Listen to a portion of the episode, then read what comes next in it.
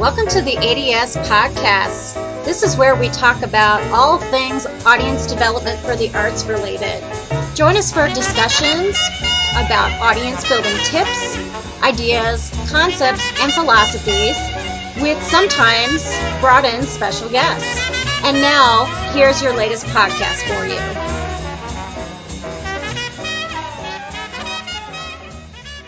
Welcome to the ADS podcast. This is Shoshana Fanizza from Audience Development Specialists here for another entertaining look at audience development for the arts.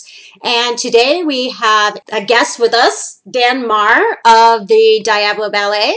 I'm very excited because he has been in the industry for a long time as well, and he is an audience development specialist like me.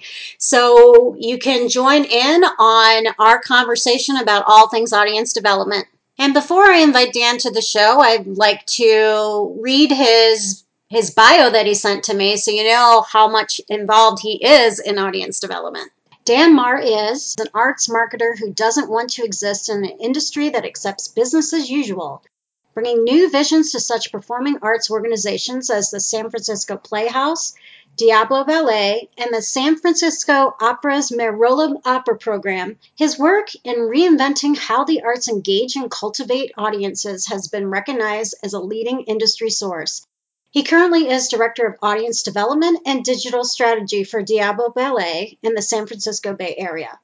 Dan has been a guest speaker at several arts marketing conferences, such as the Americans for the Arts National Arts Marketing Project Conference, Opera America, Arts Reach, Development Executives Roundtable, talking about audience development and the use of social media to engage audiences. His marketing work has been featured in the New York Times, The Guardian UK, the Clyde Fitch Report, Wired, USA Today, and seen on CNN.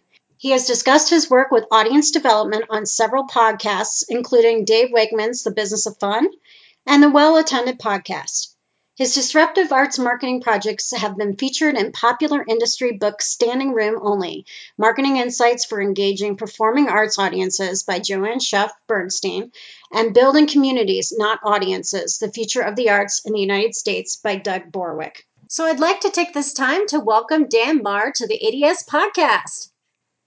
Hi, Dan. how are you? I'm glad to be here. Thanks for having me. Oh, thanks for stopping by. I was so excited when you said yes because I feel we're audience development kindred spirits. yes, there there are a few people out there, and uh, as we'll probably get into, I wish there were more. I do too. I do too. I just want to tell our audience that I've been following Dan's career a little bit, and every time he posts something, I just go, "Yes, that's it. That's it." So he gets it and the reason why we're having Dan on the show today is we're going to be talking about audience retention. And it's basically based on a post that I saw on Medium that he recently posted called They Came, They Saw, They Left the how of why you need to cultivate your arts audiences. So that is why Dan is here, and I'm very excited to get started. So am I. So, the one thing I wanted to just start out talking about is uh, a little bit about you and to mm-hmm. find out how you got into the arts and how audience development became something important to you. Yes, I've always been a fan of the arts, even though I haven't worked in it. My background originally was in uh, local radio and television in San Francisco, always behind the scenes, but I always enjoyed the arts. Uh, what, what was very much kind of the audience that I want to cultivate now. I enjoy the arts but I really wasn't motivated enough to go to shows all the time. Mm-hmm. So, um, as things will have it in life, I made a switch from broadcasting. I went into the performing arts for many, many years and did that around the country. And then, uh, about in the late 2000s, um, got a switch back into marketing because I was thinking, you know, this is wonderful. It's all great to be on stage and do a show but what is motivating those people in those seats watching me? What is making them want to come and see this show? And I found that to be an extremely curious and very um, interesting area to find and to dive into. I went back into arts marketing and worked for many uh, different companies, everything from uh, local theater to uh, San Francisco Opera. and have always wanted to find out what makes people tick. How do we in the arts connect the dots? How do we bring them in? That's exactly it. And so that has really been my motivating passion for, I would say, the last 10 years. Wherever I've worked, it's always been coming into an organization which is either relatively new or uh, a little bit seasoned, but has really not found the way to engage, to cultivate, and to retain. And I think those are the three important points that any arts organization should be looking at nowadays. So engage, cultivate, and retain. Retain. I think that's Yes. a great way of wrapping our brain around this whole thing. Mhm. Um, so just to, to clarify, what part of the arts were you performing in? Was it theater I did, or? uh, I did musical theater for quite some time. Oh, fun. Would you like me to sing you something? Oh, no, you sure. don't. Go no, ahead. we no, we don't. We would love that. Okay, so so um, I did a little bit digging about audience retention because I just want to get the nuts and bolts out of the way before we have a lot of fun brainstorming Yeah. because I know we both are into that. But um, so the one thing I did find is the research of Oliver Wyman's statistic, and actually I believe this was Mhm. in your article as well. So 50% of your yearly audience are first time attendees, and 80% will never return. And why is that? Why do you think that is? You know, uh, just that fact is incredibly scary. It is. I mean, I I really wish that arts organizations would have that posted somewhere in their office so that they can realize how important developing your audience really is, especially these first time ticket buyers. I mean, these are the people who have found you perhaps through your means by digital marketing, by your ads, by your e-blast, or perhaps not even by something you even initiated. Right. Yet they found you and they came in your door. They came in your door, they sat down, they left, and that is the extent of your engagement with them. That is something that really scares me as an arts marketer because this is something which is extremely important because these organizations are sitting on gold. Right. Okay? If these people, if these people came to us to be entertained, to be moved, to be motivated, and why why are we not bringing them back? Why are we not reaching out to bring them back? And you know, there are many probably people listening to this podcast right now and saying, "Well, I don't know what you mean. I'm doing amazing things. I'm sending them my season brochure, and I'm sending them my, you know, donation letter and stuff like that." And then I really had people tell me that, and I stop and say, "Really? Is that all you're doing?" Wow. because that you're not engaging. Let's talk about the first peg of the three, the engagement. Right. How are you engaging with these first time people? That is not engagement. That is a sales piece. You're selling them. You have to get to know these people. And that's the great thing about what we've done at Diablo Ballet is that we have found by engaging with people on a human level, that has brought in the amazing numbers of subscriptions, of ticket buyers, of donations that we have seen. So, in terms of technology being part of the picture, I know Mhm. a lot of us are relying on technology to gain more of a footing into our audience members' lives. At least that's what many of organizations are using the technology for. I just wanted to put out the comment that sometimes technology could be our worst enemy because as you said, people people are falling through the cracks. They can buy a ticket online, they can go to the show, and if you don't follow up in a meaningful personal way, they may never come back. So I think that's kind of what we're Mhm. talking about here and we'll get more into that because there was a term that you mentioned in your post called lazy marketing that I want to dive deeper into. But for now, I think we need to talk about how do we then start engaging right away with with the new mm-hmm. person. Well, what we do at Diablo Ballet and has proven very successful for us is the most important thing is for an arts organization to get that first time ticket buyer back into your theater, your symphony hall, your concert hall as soon as possible. The longer you wait, the longer they have to forget about you. And, you know, we're thinking about ourselves as competitors to other arts organizations in our areas. Don't even think of that. Mhm. There's a whole nother level. Let think of it this way. People do not have to leave their house anymore to be entertained. They can watch their shows on Netflix. They can order their food online. Mm-hmm. They can Skype with their friends. Why do they need to go through the hassle? And for many of us, going to a show is a hassle. Finding the parking, going to dinner, maybe there's a babysitter involved. Right. All of those, the, all those hurdles people have to jump through just to come see your show when they don't even have to leave their home. So don't think about the theater company down the street as your main competitor. It's it's part of a much larger universe of competition that we are in. That is How are you cutting? true. Yeah, it is. And how are we cutting through the noise? How are you making yourself different from a Netflix binge? What is it about the arts that, or about your organization that is going to draw those people in? So that's what we have to think about is the wider picture. I totally agree with you. I have uh, done a few posts myself on this very topic that the world is our, I, I hate to say competition, but the world is vying for attention. And I mean, we have things like uh, the Berlin Symphony Orchestra has live stream, uh, the Detroit Symphony Mhm. Orchestra. Um, many of the theaters are doing live stream events. So even if they're not right local in your neighborhood, they are an immediate kind of competition for your local Mhm. company.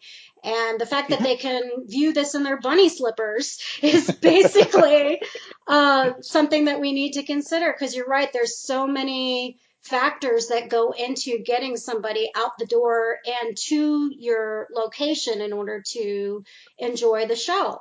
So, um, I would definitely say that as an arts business, we do need to sit down and figure out what are the challenges for people to come to our show and think Mhm. about it Exactly. and think about it that way and what solutions can you bring to the table and it's something that i often well i, th- I think we're getting a little better at this but I, I would love to see more of this type of planning happening hmm You're absolutely right. And you're absolutely right about the engagement with the patron has to begin as soon as they have bought a ticket. You know, that is, that, that is the time to start the relationship. And let's think of it this way. We are here to start a relationship with this ticket buyer. Mhm. Think of it as a dating analogy. They're coming to our show. They're coming down. They, this is our first date. They sat, they loved it, they laughed, they cried, they had a great time. hopefully So what do we do? what do we what do we do after the first date? Well, we hopefully had a good time both ways, so we ask them for a second date. And then we keep going out maybe a few times. Then maybe it's time to get a little bit more serious. Maybe we'll do a flex pass. Maybe we'll do a, you know, a two show subscription. And then we're going a little bit more steady here. We really like each other. We're moving up the ladder. Okay, maybe it's time for that. Let's get on that knee, bended knee, and propose for a subscription. That's right. Maybe a full season subscription. And then comes the big one. They're going to become a donor. exactly And the and the marriage is made in heaven after that. that's So wonderful that is so it but again it's all about a relationship you know and what kind of relationship are are you cultivating with these people are you treating these people the same way you would a date that's what i think Well, I love that analogy. I've I've heard other people use that before, and I think it is right on the money for for how you become more involved in their lives and vice versa. I think it's it, it is the truth. So, what types of things? I'm just going to start here since we're still talking about engagement. What types of things do you think right from the start will build that relationship? Oh, certainly. Uh, you know, as soon as we know somebody is buying bought a ticket to Diablo Ballet, we immediately start the communication. The first thing they get is an email from us. Thank you so much. We are looking forward to seeing you. We have an exciting time planned for you. And then following after that initial engagement, uh, let's say they're a few weeks out to the show, they'll receive our first timers guide. This is because we've identified them as a first time buyer. We know that they've never been to our theater before. They don't know about parking. They don't know about restaurants in the area. They don't even know where the bathrooms are located. do you, do you want to know that in all of our surveys that we do, we ask people what is one of their most pressing questions about coming to see us? One of the biggest response we get is where are the bathrooms? Right. When's the last time we thought about that? So we tell them all of that to get them conveniently uh, uh, you know, familiar with us before they even step in the door. Because again, we want to take away as much hurdles as we can before they come to see us. Then before they come see the show, the week of before the show, we send them uh, what are you're going to see email. This is a deep dive into for Diablo Ballet, the, the works that we're presenting, uh, interviews with the choreographers. We incorporate video interviews with the dancers and things like that. Again, to get them all familiar about what they're going to see. Uh, some people want to see this beforehand. Some people don't, and that's absolutely fine too. But the content is there, and it's going to get them more familiar about what we are and what we're going to do, and make it a much more pleasantable uh, evening experience with us.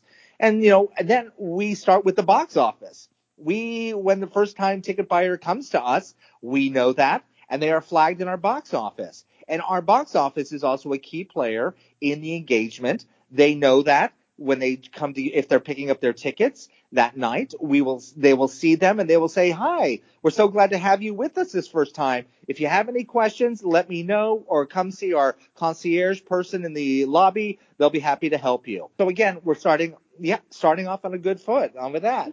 And then here, here comes the big thing that I have found people absolutely love. The first time people who come to us, I write a personal handwritten note card on their seat. I leave it there. It's a very basic. Hi, Susan. Thanks for joining us tonight. We're glad to have you with us. Hope you enjoyed the show. That's it. I know. I, leave it. I got really excited when I saw that in the article that you're doing that. I think that's that's wonderful. Well, yeah, and you know this this is what seals the deal for me how technology has really invaded our lives. And in this instance perhaps not not for the most positive things. People are reacting to a handwritten card like gold. It is one of the most amazing things they ever saw. And if you think about it when's the last time somebody hand wrote a note to you? Was it that christmas card? Was it a birthday card? Eh, they are so infrequent it hardly ever happens that when somebody makes that personal effort to leave something specifically for you, the reactions are out of this world. I have never seen a better reaction to a marketing initiative that I've ever been involved with than a handwritten note. That tells you something. Isn't that amazing? I've used that in terms of donation asks, like sending them mm-hmm. a, a, handwritten note, and that has increased donations, believe it or not, because of that phenomena that we're not connecting in that way anymore, in that old fashioned kind of personal touch way. Absolutely. It's all about the human touch and everything that I've been telling you about what we do, as you can see, it's all human involved. It's not, I've sent out this, you know, e blast for 2,000 people, you know, in just some generic way. It's all personalized it's all getting getting giving us the chance to get to know these ticket buyers and then hopefully creating that relationship. Right. And I I love the fact that I believe you mentioned that engaging happens uh, basically before, during, and after. And that's a term I always say use BDA. And you mm-hmm. always have to make sure that you're engaging with them before the event, during the event, and after the event. So you, you continue that relationship with them. Absolutely. Extremely, extremely important. And one thing I'll say about after the, after they've come to your show, um, that is when you get to shine because this is something that is not expected by most people. They're not expecting you to go out of your way to say thank you.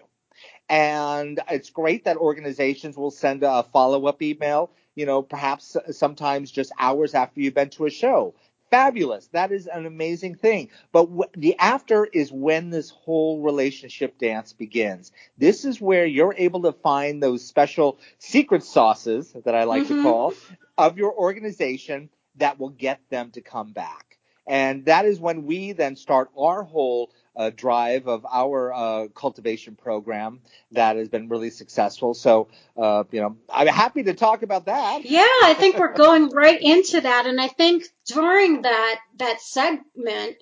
We can start talking about lazy marketing a little bit because it kind of ties hand in hand, especially with with cultivation. It certainly does. It so, certainly so tell does. me a little bit about what you do to cultivate your audiences.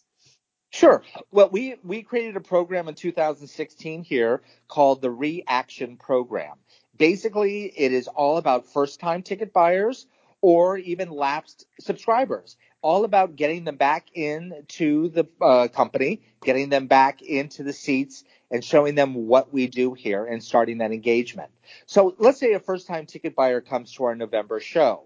They immediately go into our reaction program, means that the cultivation begins again, starting what we started before they even came, but it becomes with the program starting after they've come to the show, they receive an offer to come back. It's as simple as that. You know, we would love to see you for our February program. Here's a, you know, a special $35 ticket you can get. Give me a call use this code and we'll be happy to have you come back. Again, it's all about getting people back in the door as soon as possible. And, you know, we have uh, hundreds of people take us up on that offer and we track them throughout the whole season. Our season ends in May. And then at the end of May, we, uh, you know, approach them and say, you know, we're so glad you came two or three times to see us. Now we'd love to have you join us as part of the family. Here's a special uh, subscription package, a two show low cost, choose your own package that you can choose your two shows you want to see for next season at a very low introductory price. Have, you know, join us. We'd love to have you with us. And that's where we see the fruits of our work. And that's where we see, um, in Diablo Ballet's case, uh, the huge growth in our subscriptions. Simply because we have taken the time to cultivate these people. We've taken the time to talk to them and they uh, like what we do, obviously, but more importantly, they like that personal touch that we extend to them. And, you know, uh, the first year we did this, resulted in the highest subscription rate in Diablo Ballet's 25 year history. So I think that number speaks to itself. Yeah, and the number actually is. I, I made a note of it because I thought it was it was uh, phenomenal. I know many of us in the industry think that subscriptions might be dead, and then there's a part of our industry that's like, no, you just need to cultivate, and the proof is in the pudding when you mm-hmm. do the mm-hmm. cultivation. So your national uh, against the national trend Subscriptions uh, nationally are down 15%, but Diablo mm-hmm. Ballet is up 36%.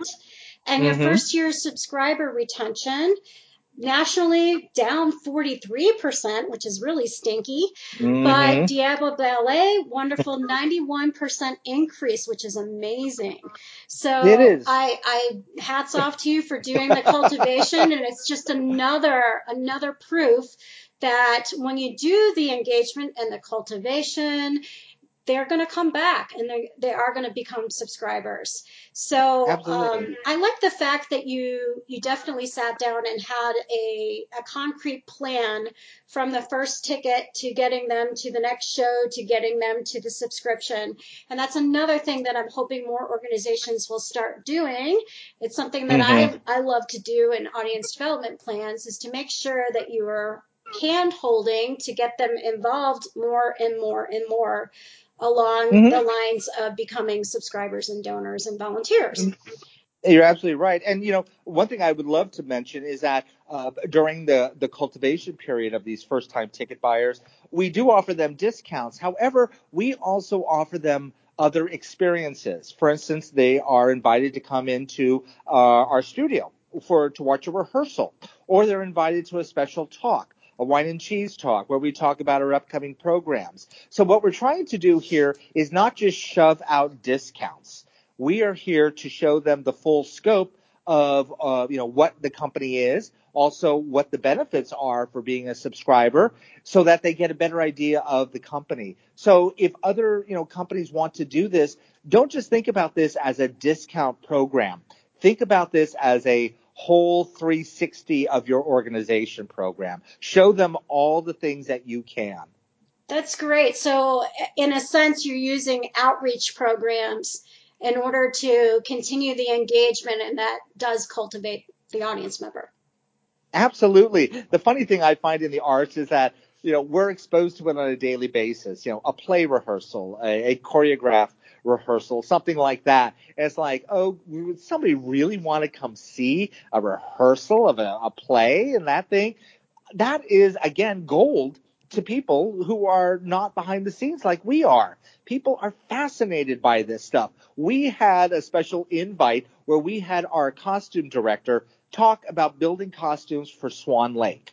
You know, mm-hmm. that to people, to us is like, oh, okay, they're building some more costumes. Here's some more tutus.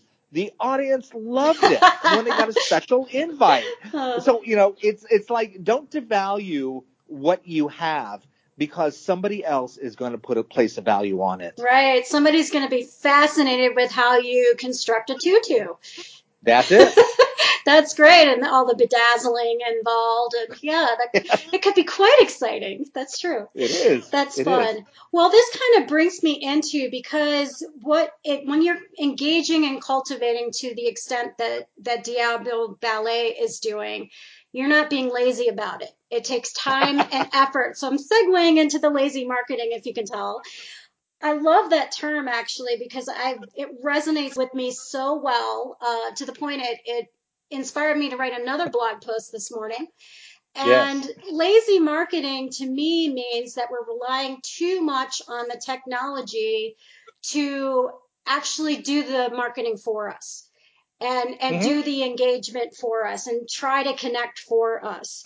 And in your article that I read, um, you made three points that I thought are important to talk about. And one of them was you said, simply put, we need to put the human back into marketing. Yes. You also said that personalized communications are very important. And the third thing was hire a full-time audience development staff person. And of course, I'm always cheering about that because for some reason that is put on the back burner or it's it's it's known as oh we already have a marketing person why do i need that person exactly so so exactly. tell me what how do you feel about when you say lazy marketing what does that mean to you mm-hmm. i completely agree with you that our reliance on technology has become um, i'm going to say to a lot of points a detriment to what we're doing because we are not engaging we are just sending so it's simple to shove out an e-blast. Okay, let's do that. And that's our extent of engagement. Well, okay, if you think that, good for you. I completely, completely disagree with you 100%. You know, I have talked to organizations that say, oh, no, no, no, we do, we do audience development.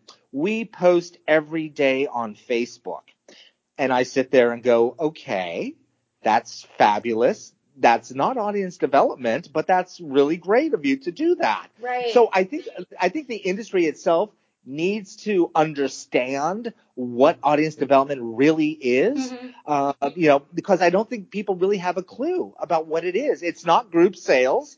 It's not, you know, it, it, it's about bringing people in and bringing them back. And I think you're absolutely right uh, about the audience development positions. I right now, thinking off the top of my ha- head, can probably use one hand to immediately identify companies that have a dedicated audience development staff member. That's true. And you know what? And as much as it's wonderful to say your assistant marketing director is your audience development person, well, I'm sure that other person has much more on their plate besides generating and getting people back in the door. Now, it, you know, if you dedicate the time and the research and the staffing to bring those people back, at least here in Diablo Ballet, we have seen the results. So why would you not want to do something that is going to be of revenue positiveness to your organization? So I've always found that ironic uh, that that it's not happening as we should see. But in regards to lazy marketing, the other thing that I would say is we I just I'm finding people who don't really want to do the job. Mm-hmm. And you know that's that's really um, a scary thing to say because you know there are people out there who apply for these positions who want to be a part of an organization and then you find somebody who is just sitting there biding their time and really not making the commitment to make things happen. Uh, I'll give you an example. I had an executive director I worked for, and I was working on an outdoor music festival kind of thing for my organization. Mm-hmm. And I had gotten a local hospital who wanted to be a sponsor, who wanted to be a part of this great thing. I walked into her office and I said, I have a great idea for you. Her immediate reaction was, Oh God. you know, and yes, I could take that as a humorous kind of approach, but in fact, it really wasn't because this person was really bored enough with their job that they did not want somebody else creating other things that they might have to do or to make their organization possibly do other things too.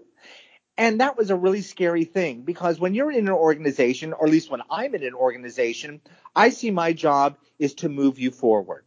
It is to bring new people in, to bring new exposure, to retain, attract, and all those other great things. If you just want to stay treading water, don't do anything new, do business as usual, that's really kind of sad because you're not advancing the art. You're not going to make people want to be a part of your organization. So that's what I'm talking about a lazy marketing. Mm. I think there are just lazy people out there who are not doing the job that they should be doing. Well, a couple of things regarding everything you just said. The one thing that I think we need to start asking ourselves is is it working? I mean, mm-hmm. are you getting feedback from the Facebook posts? Are people actually emailing you back when you send an e-blast? And the way I look at it is if you do not have a two-way street, then that means to me that it's not effective anymore. So exactly. that's that's the first thing that we need to start asking ourselves, is it really working? Number 2, the resources that we have. I think a lot of people are lazy because they feel they don't have enough enough resources and capacity in order to carry out audience development. It's something I've seen in my career over and over again, and I'm going on my 11th year now. So, um, what's happening is I think they get too comfortable in relying on things that don't cost that much money, don't take a lot of time. But again, we have to ask ourselves, is that working? And can you reallocate the resources to the engagement and cultivation plans in order to retain the audiences? And that mm-hmm. does work. So on the one hand, yes, it, it it's a shift and that can be scary. But on the other hand, if you reallocate those resources, you're really not spending that much more time and energy. You're just putting it into a different bucket that actually does work. At least that's that's Absolutely. how I look at it.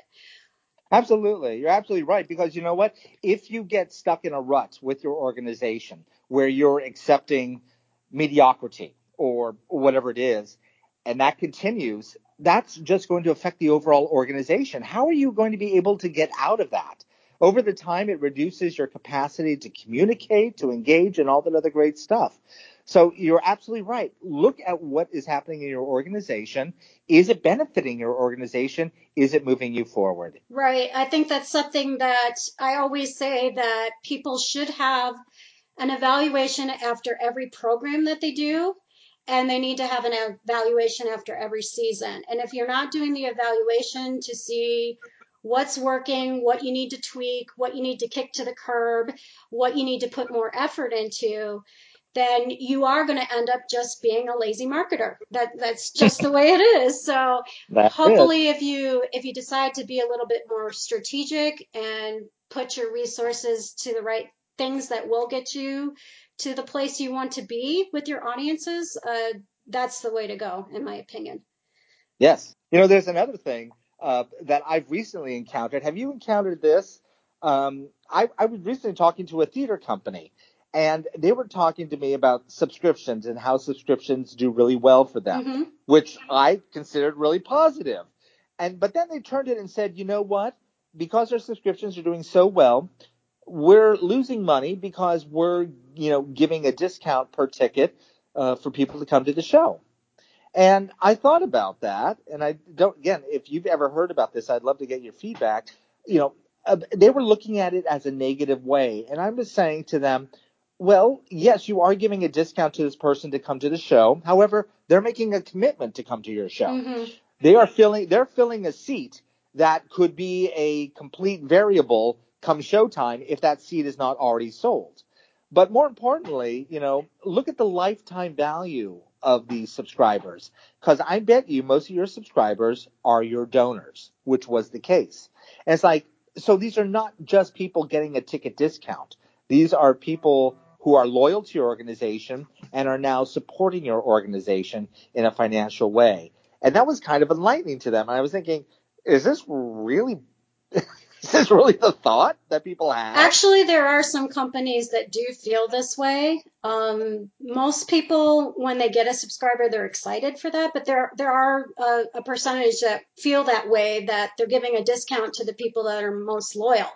So why are Right. we doing that? Because they think we're shooting ourselves in the foot. So a couple Right. things. I think it was really great. You talked about how the subscribers uh, mainly become donors, especially Uh-huh. if you cultivate in that direction. So that is definitely a, a positive to point out, and to point out that you don't have an empty seat for like five shows in a row. If they if they decide to do the the whole five show d- subscription or something of that that nature. So, and it's cheaper to market to a subscriber than it is to a first time ticket buyer. So Yeah, you're saving absolutely. money in that sense. So the, the cost of the discount can offset based off of the savings that you save. Right. But I would also say this, this is an idea that I throw out there every once in a while.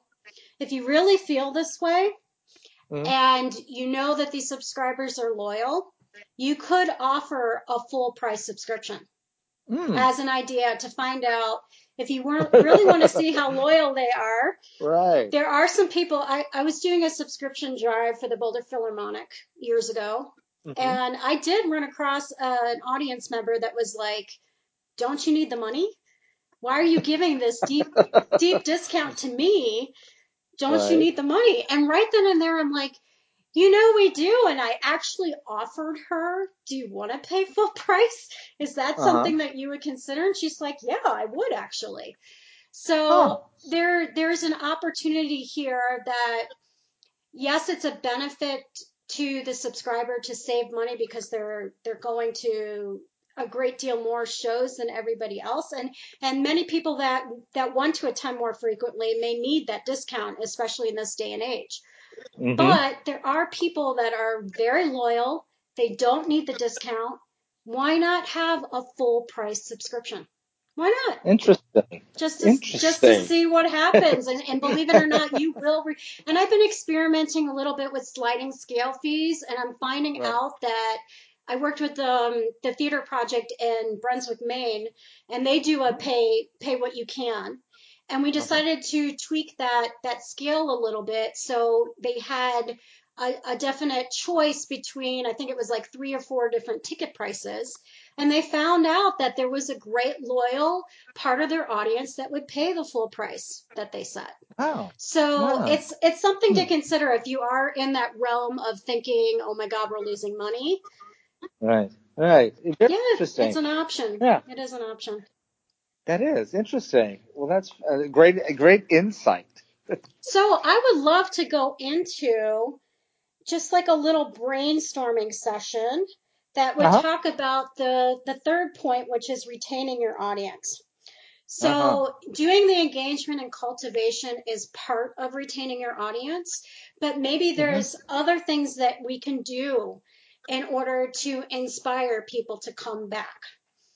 Mm-hmm. So um, I kind of did a little brainstorm, and I would love for you to to jump in when you want to, Sure. um, just to get some ideas out there. So basically, one of the things I came up with was, and it's common sense, is to have a retention plan. What are you going to do to get people back? So, like I said, part of it is engagement and cultivation, but what are you going to do to actually try to retain these people?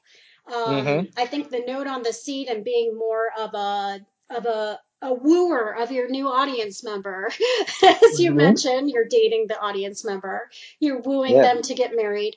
So, what are you? What are the types of things are you going to put in that retention plan? But definitely, the first thing is to have a retention plan. Mm-hmm. Um, and we can talk about that a little bit more. The second thing I came up with is you have the the first time ticket buyer's guide, which I think I'm I'm seeing a little Yeah. bit more of that idea out there. What about having Mhm. a video series that kind of Oh, walks completely. people through, uh, or having a, a video series that introduces them to the music or the dance or or things of that nature, so people can can understand it a little bit better before they go to the show. Uh, fabulous. The third thing I thought of and people are doing are loyalty programs. Yes, indeed. So loyalty programs, how do we reward them for them to keep coming back. And it has mm-hmm. to be obviously things that the audience member would consider a big perk. So um, when you do loyalty yeah. programs, I highly recommend talking with audience members to see what they would want. Mm-hmm. Absolutely. I, that's so funny you mentioned that. What's uh, I, I, can talk about this if you'd like, but we uh, do something called the VIP card mm-hmm. at Diablo Ballet for our subscribers. Uh, Walnut Creek is a very uh, uh, restaurant saturated uh, area with lots of great restaurants. And so what we did is we partnered with a lot of restaurants with this VIP card program, gives them special benefits and offers and discounts and all kinds of things throughout the whole year, not just when they're going to see the show. They can use it 365 days a year. And so we thought it was really nice. And, you know, we hear that people used it and blah, blah, blah, blah. We weren't really sure what the retention rate or use rate of it was. Mm-hmm. We didn't want to go to the restaurants and ask them to track use and all that kind of stuff. And so we we were sending out uh, one year the cards and they're personalized with their name. Well, the mail house kind of screwed up on some of them, oh, no. and people got the wrong name on their card. Oh no! We received hundreds hundreds of phone calls saying that I got my VIP card, but it does not have my name on it. And suddenly we realized that people that we just thought was a, perhaps a, a very side offer of loyalty to them was actually something they very much value. How funny it took a mistake to actually find out it what was did. going on. It did. It was it was refreshing uh, to see that you know that. We, but again, it goes back to our perception. We think a rehearsal is boring the VIP card, oh, it's fine, it's dandy. People wanted it. Right. We we were we were the bad judges of what really people valued. You know, that's a good point because half the time we're trying to guess what we think they would want. And you're right, mm-hmm. what is meaningful to them may not be what we perceive as being meaningful Absolutely. for them. So, Absolutely. yes, I, I, I think that's funny. I, I guess I shouldn't I shouldn't call it a mistake. It's a blessing that that happened. Uh, yes, it is. But um, the is. fact of the matter is, you found out right away that something you thought was like eh, just okay turned out to be dynamic for the audience member. Yeah. So that's fabulous. Um, audience engagement programs can also be a way to retain audience members. And so if if somebody comes to the show, like say you're doing a Swan Lake at the Diablo Ballet, what could you uh-huh. follow up with after the performance to teach them a little bit more or to get them more involved in that performance afterwards. And that's something that I don't see happen very often, but when I do, I think mm-hmm. it's really exciting because you're mm-hmm. continuing that conversation and that relationship with the audience member after they leave the theater. Oh, absolutely. In fact, the most time that I have found you're going to have a really great engagement with a patron is after a performance. Right. That is when they have seen everything, they have heard everything, and that is the time that those questions, those wonderful questions are going to come up. And hopefully you will be there or somebody from your staff will be there to answer them because that is where the deep engagement really can start. You know, where people get to hear from you, your perspectives, perhaps even be educated about something that they just saw that they didn't know People absolutely love that. And so for us, there is always staff members, numerous in our lobbies after the show, identified as such, so you don't have to hunt them down and figure out do you work for them or not. So people and people will come up naturally to you. You don't even have to carry a sign around that says "Ask me qu- a question." People will naturally do that, and we find that that is one of the best engagement tools we have ever had. Following up after a show, but you're also right. How can we keep this conversation going days after it? Well, we find that we, um, after uh, our emails, after they've come, we will include uh, photos hmm. from shows they just saw.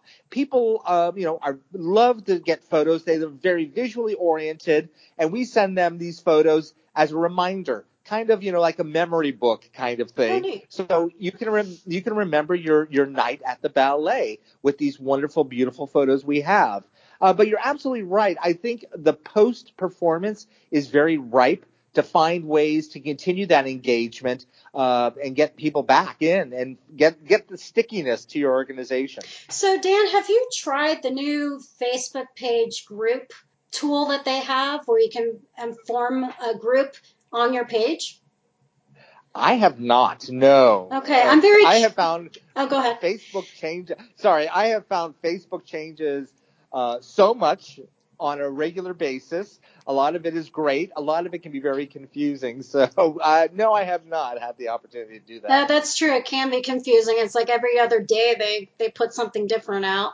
But I'm, I'm curious to see who in our industry is actually using it. I've been kind of itching to use it because it's, it's Mm-hmm. perfect for this. It's the one, one way technology can actually keep us connected to audiences because you, Mhm. you're getting them to be a part of the conversation and then you can answer questions after an event. Um, Mhm. I liken it to you're in an interview for a job and they ask, Do you have any questions? And during that moment, you feel a little put on the spot and you, you can't think of anything. And then you go home and all of a sudden all these questions start popping up. So if they don't say, Oh, you can follow up if you have any more questions, then you feel like, okay, what do I do with all these questions? But if we Mhm. give them a place where they can ask the questions that they think of after the show, Mhm. and keep that Yeah. conversation going, then it's Mhm. just yet another opportunity and a way that we can stay involved in their lives and have them stay involved in, in our in our arts form. Absolutely. So, well, anyway, it's something to think about. I, I think I'm I'm itching to try it this year, so I can report back after I, I give it a shot. Yay. Um, and then, of course, I have on the list relationship building programs such as Get to Know Your Audiences. And this is something that I want to talk about just a little bit. And it, it's a good closer for all of this because, again, we don't want to be lazy marketers. We want to connect with our audience members on a real, honest, and open w- format. And in order to do that, we need relationship building programs. And it's it's more than just asking them a survey question. It's actually having more face-to-face time with them or having programs where again it's a two-way street and they they have conversations with us. So I wanted to get your your thoughts on relationship building programs really quickly. I think they're extremely important. I mean, we're talking about audience development. Right. Relationships go extra right hand in hand. Mhm. Without that relationship, you have nothing. So, Oh know, wait, slow down. Say that again. Without the relationship, you have nothing. Nothing. Oh my gosh, that that's gold. That's Yeah, I might have to use well, that know, sometime. it's- no, it, it's it's completely true. You know, um, uh, who doesn't want a relationship? I mean, not only in real life, but let's talk about the arts life here. We have to have those one-on-one contacts that are going to create something meaningful. You know, and we in the arts obviously strive to do something meaningful. We want to touch people's lives. We want to make a difference in that. So when we can create those relationships, how much better are we all going to be in the long run? How much better is your organization going to be in the long run? Mhm. So, you know, cultivation, retention programs, they're very important. I think they're they're a lifeblood for this org- for these uh, organizations nowadays. We're all in financial crunch. Mhm. We're you know not e- even the most financially stable arts organizations are not that financially stable. So in order to build that financial stability, we have to create relationships with people. And if that takes reaching out to somebody by phone or takes writing a note card, that should be something we want to do rather by instead of something that we have to do. You know, when we get away from that perception of, you know, this is hard work, when we get away from that lazy marketing perception, that is when you're going to see the gold. I agree, and that's when I usually do see the gold. So in my career, I have been able to state that on average audience development, you see a 35% increase if you were just to do a little bit of audience development. And that has been the true the case.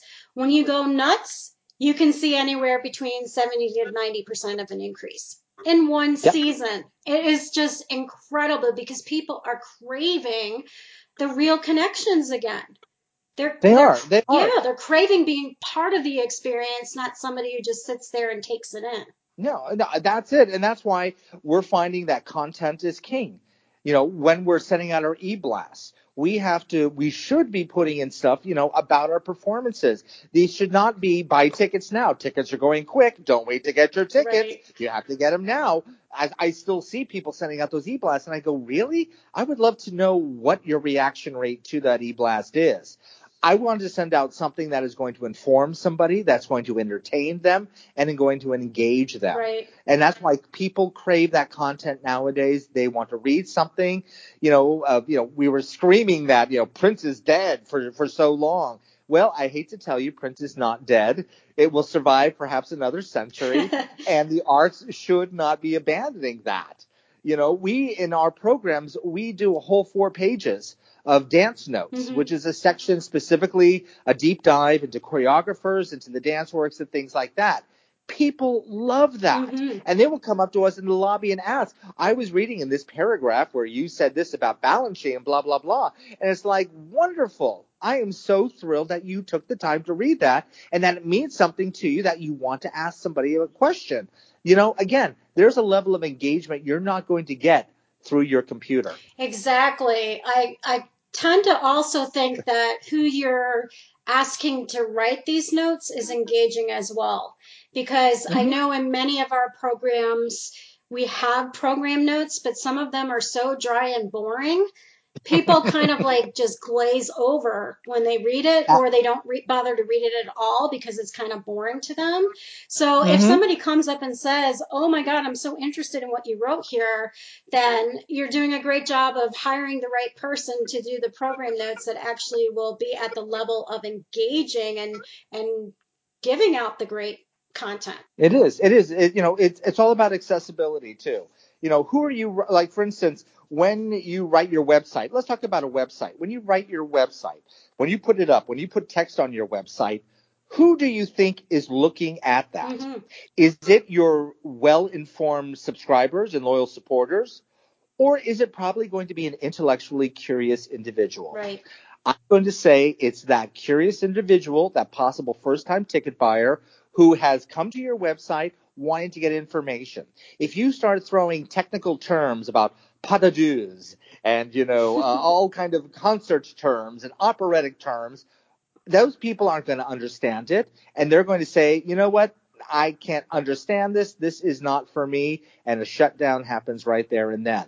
So, especially on the website, we try to be very accessible about how we describe things, how we describe our performances. We don't use a lot of text jargon like that because, again, the first time curious person is not going to necessarily understand that. So we're not that we're dumbing things down either. I want to make that clear. Mhm. We we should not be dumbing things down. We should be embracing what we do and sharing what we do. But think about how you're presenting that. I think that is really uh, one of the most important things about how we talk to new audiences. I agree. The website, I think, and I've said this many times, is your number one marketing tool. I mean, you put it on Mhm. all your marketing basically. People go there to get all the information they need to make a decision to buy a ticket. So it, it's very important that you're speaking their language and speaking a language that will get them engaged enough to buy that ticket and start the experience with you.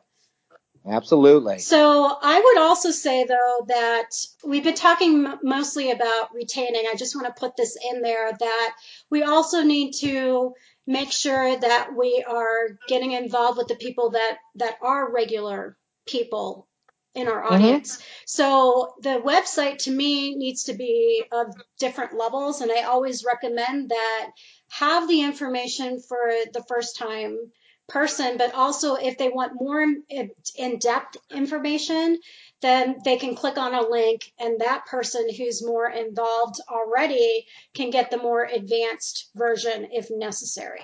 So yeah, it's it's good to kind of cater as much as you can to the different types of audiences that you have. Um, Mhm. So I know our industry is getting a little bit better, but we're doing it in that lazy marketing way.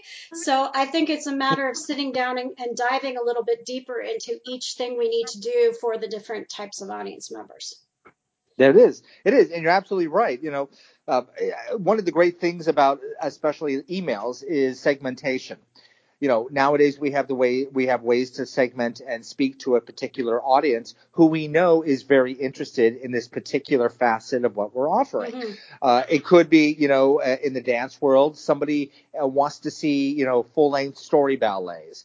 Maybe they want to see more contemporary dance pieces. Because we have segmentation, we're able to put those people into, you know, certain lists that when we specifically want to, you know, expose a specific piece that is going to, we think going to be more of interest to them, we can target that. I'll tell you, targeting works very well. Mm-hmm. We have seen great results in that. Instead of just shoving out that e-blast to 10,000 people, throwing it against the wall, take the time to ask your people these questions. You know, do they do they want to hear, uh, you know, a, a classical a Verdi opera? Do they want to see a contemporary opera?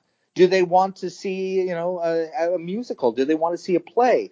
Ask the questions and then sh- give them the information that they want. It's it's really basic, believe it or not. There's there's no brain surgery going on there. Right, right. And it's not rocket science either. It's just good old fashioned common sense. And mm-hmm. it's good old fashioned learning to be with people again in some sense our, our world has changed quite a bit and we are hiding behind social media personas, so to speak. And I think it's time to go back to that good old fashioned sense of shaking people's hands, having coffee with them, emailing them for no reason at all, but just to say hi and see how they're doing. Yes.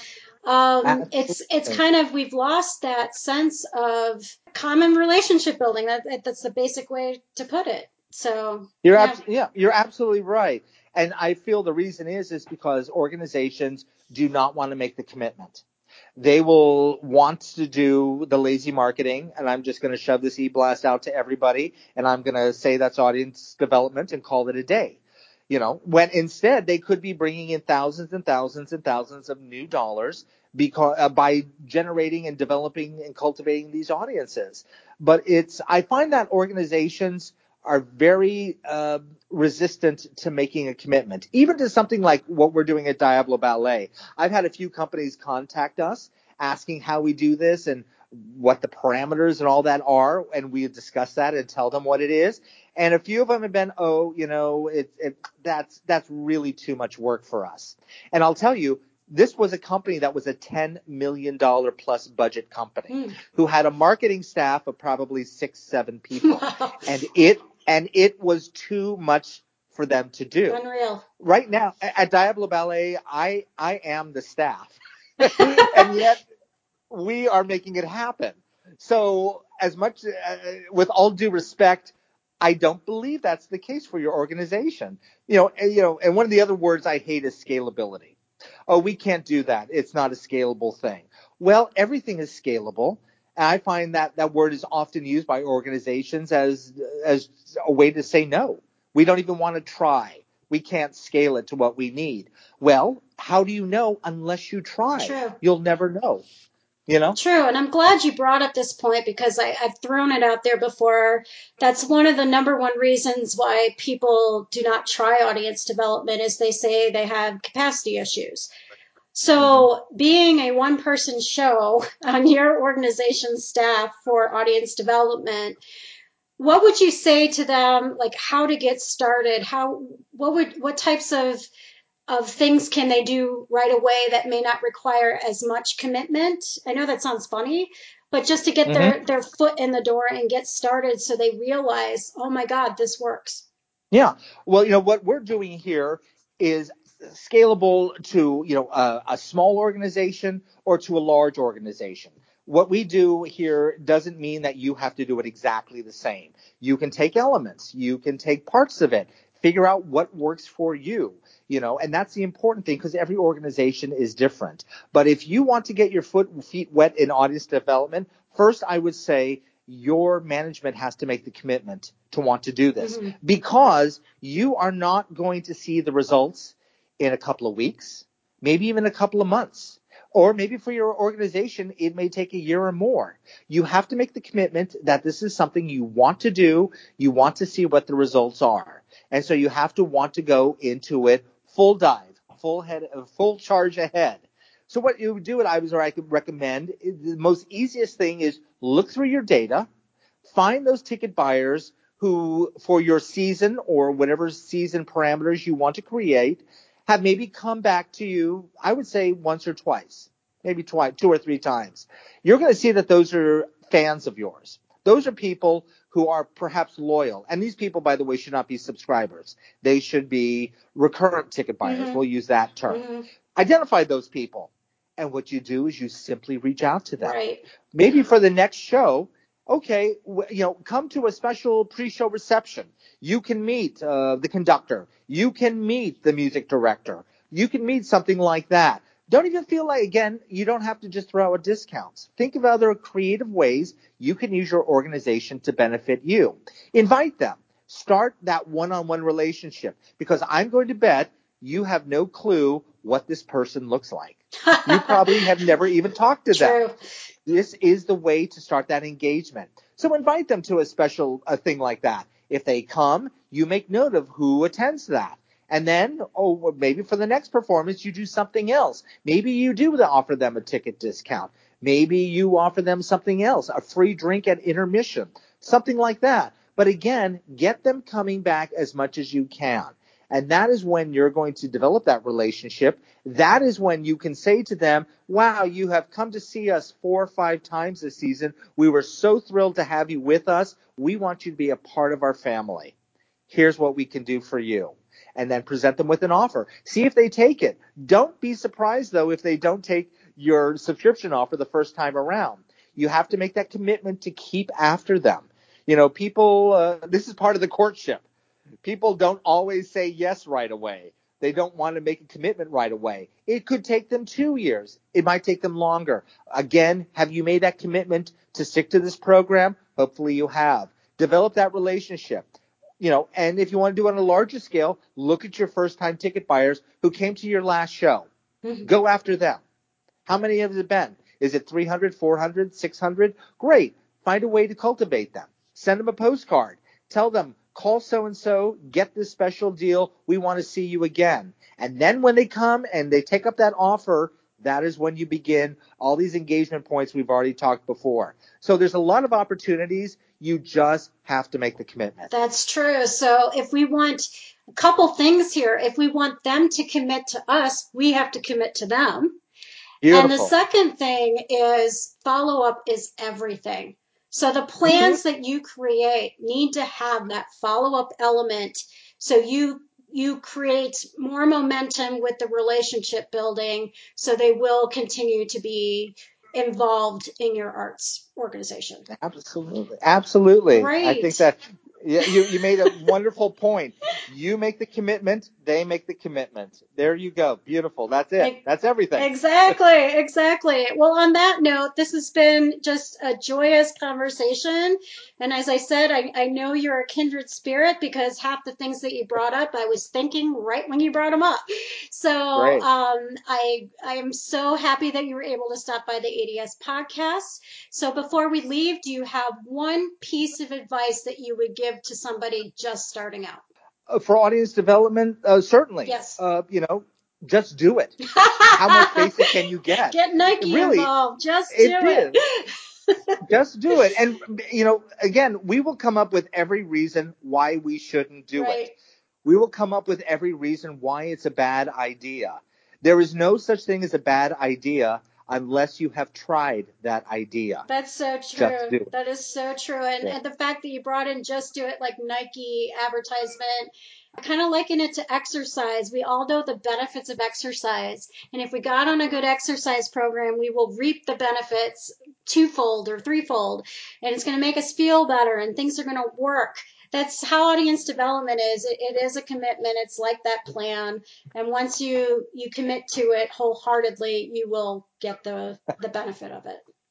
Exactly. Well, thank you so much, Dan. I really appreciate it again. And I want to wish you even more success in the future.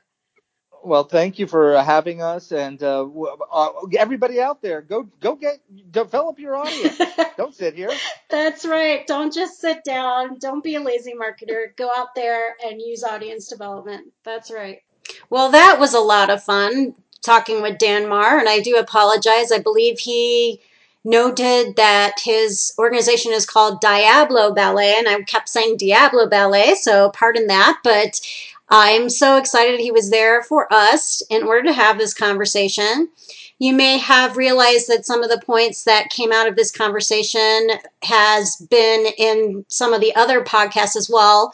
So kind of served as a reminder of everything that we could be doing in order to engage, cultivate, and retain audiences. So if you have any thoughts for us and want to chime in, if you have any audience retention ideas for our audience, that would be wonderful for you to send it to me. You can send it to ads at buildmyaudience.com. Or you can go to my website, buildmyaudience.com, hit the podcast page, and I have a voicemail SpeakPipe page that you can record a little segment that I can include in a future podcast. So don't be a stranger. Please check me out, buildmyaudience.com. I also have three books available. I have The How of Audience Development for the Arts, The Tao of Audience Development for the Arts, and my brand new book is Affirmations for Nonprofits Best Practices for Building Support. So please check those out when you're able to. And I look forward to seeing you again on another ADS podcast. Thanks so much for joining us.